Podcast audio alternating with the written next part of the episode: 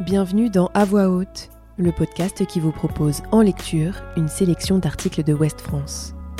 Dans cet épisode, retrouvez un article tiré de la série Novi sur le site westfrance.fr, écrit par Léa Virier. Clémence, Caroline et Manon sont respectivement phobiques des chiens, des chats et des vers de terre. Elles sont conscientes que leur peur est disproportionnée, mais n'arrivent pas à lutter contre la panique qui les envahit quand elles voient ces animaux. Elles nous racontent comment cela perturbe leur vie au quotidien. Changer de route en apercevant un pigeon, ne pas supporter de voir un serpent en photo, paniquer dans le métro quand un chien s'approche, la zoophobie, la phobie des animaux et insectes est courante. Et selon l'animal concerné, elle peut être plus ou moins handicapante. Clémence, 24 ans et Caroline, 30 ans, respectivement phobiques des chiens, la cynophobie et des chats, l'héliorophobie, y sont confrontées au quotidien. Aucune des deux ne sait réellement ce qui a pu déclencher cette peur irrationnelle. Il faut dire que là où les causes d'une phobie ne sont pas faciles à identifier tant elles peuvent être multiples, dues à un traumatisme ou même liées à un parent ayant des réactions inadaptées face à un animal ou une situation. Selon la psychiatre Christine Mirabel-Saron, une dizaine de raisons neurobiologiques, neuropsychologiques et génétiques amènent à être phobique et plusieurs peuvent même se cumuler. Pour Clémence, une des pistes pourrait être ses parents un peu trop protecteurs. En fait, mes parents ont l'impression que j'ai toujours eu peur, alors que j'ai jamais été mordue ou attaquée. D'après un psychologue que j'ai consulté et qui m'a confirmé que c'était une phobie, le fait d'avoir vu mes parents pas très rassurés face aux animaux et d'avoir été protégés en étant portés sur leurs épaules, par exemple lorsque j'avais peur d'un chien, pourrait expliquer ma phobie. Du côté de Caroline, sa phobie des chats, elle, est apparue quand elle avait 8 ans. Pourtant, plus jeune, j'avais des chatons et j'en avais pas peur. En revanche, j'étais terrorisée par les chiens. Mais je me rappelle une fois être entrée dans l'appartement de ma tante, avoir vu le chat et avoir eu super peur. Pour elle, sa phobie vient de sa mère et d'une histoire bien particulière. Quand elle était enceinte de moi, à deux jours d'accoucher, un oiseau est rentré dans ce qui serait ma future chambre. Il a tapé tous les murs, ça a mis du sang partout et il est mort à ses pieds. Sous le choc, elle s'est directement rendue chez le médecin qui lui a dit qu'il y avait un risque que son bébé ait la phobie des animaux et que ça avait sûrement déclenché un truc. Une phobie plutôt bien ancrée d'ailleurs, c'est simple, Caroline ne peut pas être dans la même pièce qu'un chat et change même de chemin quand elle en repère un dans la rue. Si vous pensiez qu'en voir en photo ou en vidéo ne la dérangeait pas, c'est raté, cela la met plutôt mal à l'aise. Le problème, c'est qu'il y a des chats partout.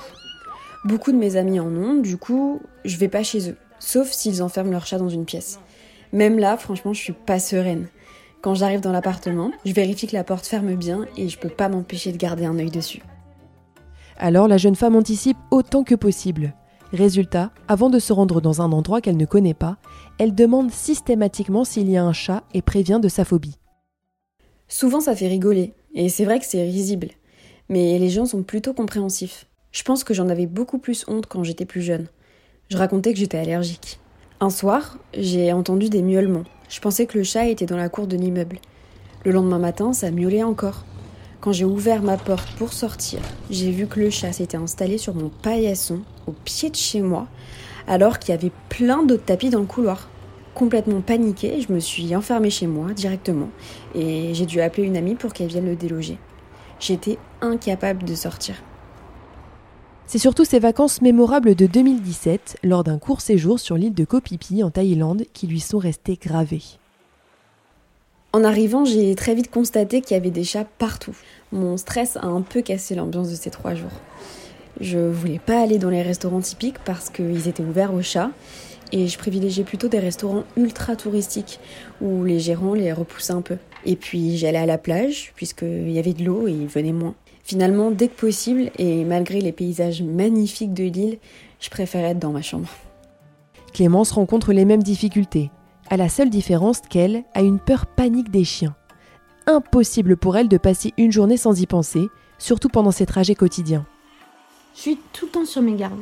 Je sais que sur mon trajet pour aller au bureau, à Paris, il y a un monsieur qui promène trois chiens sans laisse. Ça me motive à partir un peu plus tôt pour éviter de tomber sur lui. Mais quand je suis dans le métro et qu'il y a un chien, je change direct de place. Un matin, en me rendant au travail, je me suis retrouvée dans une rame bondée. Un homme est arrivé avec son chien et je pouvais plus bouger. J'ai fait une crise de panique et je suis arrivée au boulot mal en point.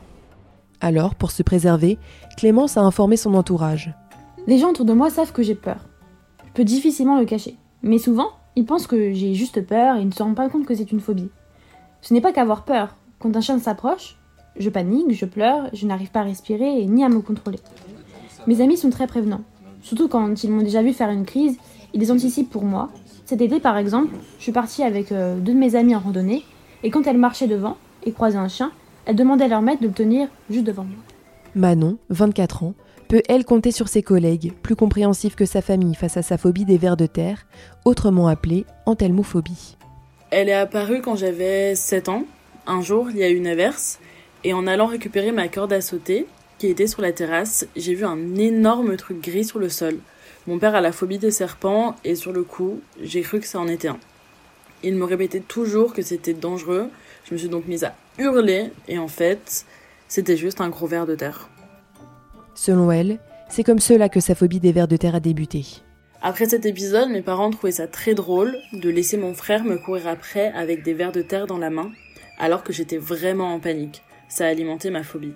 Alors Manon a décidé de prendre le problème à bras le corps et essaye de venir à bout de sa phobie, seule, en regardant des images et des vidéos de vers de terre. Ça allait un peu mieux jusque-là, mais il y a deux ans, mon petit frère m'a fait une blague en me touchant avec un bâton et en disant Attention, c'est un ver de terre. Et là, je suis repartie de zéro.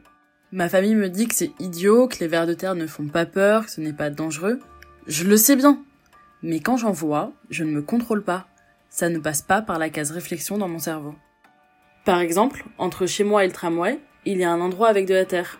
Quand il pleut, j'appréhende toujours de prendre le tram par peur qu'il y ait des vers de terre. Même les voir en photo, ça me fait une sensation dans mon corps, c'est très désagréable, presque douloureux. Parfois, Manon en vient même jusqu'à la crise de panique. La dernière en date, c'était il y a quelques semaines, à son travail. Mon bureau est situé au rez-de-chaussée avec une porte vitrée qui donne sur un jardinet. Ce jour-là, il pleuvait, je regardais par la fenêtre et j'ai vu un ver de terre qui était sur la petite terrasse. J'ai hurlé, je suis allée me cacher dans le bureau de mes collègues à côté et ils ont fini par aller l'enlever de là. Alors, si comme l'explique la psychiatre Christine Mirabel-Saron, la plupart des personnes phobiques des animaux arrivent à vivre avec leur peur, Caroline et Manon envisagent de suivre un jour une thérapie pour en venir à bout. Clémence, elle, a déjà sauté le pas il y a quelques années quand elle a compris que cela prenait une très grande place dans sa vie. Je me suis rendu compte que ça pouvait vraiment me pénaliser quand j'ai cherché mon premier job étudiant. J'ai fait un essai dans un bar où je devais faire du service en terrasse. Des gens étaient installés avec des chiens et j'étais incapable de traverser la terrasse avec le plateau de boissons ou même d'aller les servir. Même mon choix de métier est contraint par cette peur. Vous vous rendez compte? Ses parents l'avaient déjà emmené enfant voir un psychologue et un magnétiseur, mais sans grand succès. C'était pas vraiment ma décision en fait. Alors que pour venir à bout d'une phobie, je pense qu'il faut que ce soit à l'initiative de la personne concernée. C'est à 19 ans qu'elle décide alors de tenter l'hypnose. J'ai fait 4 ou 5 séances et à ma grande surprise, j'étais réceptive. La praticienne m'a donné des petits exercices. À la fin de la première séance, par exemple, elle m'a demandé d'essayer de ne pas changer de trottoir la prochaine fois que je croiserais un chien dans la rue. Un jour, elle m'a dit qu'elle aimerait que je prenne un chien dans mes bras. J'ai trouvé le plus petit chiot dans mon entourage et ses maîtres l'ont fait courir dans le jardin pour que, quand je le prenne, il soit tout endormi. Clémence fait des progrès et ne peut s'empêcher de réfléchir à l'avenir, à son envie d'enfant et ses crises d'angoisse. Comme beaucoup, elle ne veut plus de cette phobie, beaucoup trop handicapante, voire dangereuse. Je pense que ce serait bien que je reprenne. Parce que je me dis que quand j'aurai des enfants, si j'ai toujours cette phobie, ce sera très compliqué. Parce que vraiment, quand je fais une crise, plus rien de ce qu'il y a autour ne compte. Si vous avez aimé ce podcast, retrouvez les autres épisodes de la série sur les phobies dans la rubrique Nos vies sur westfrance.fr.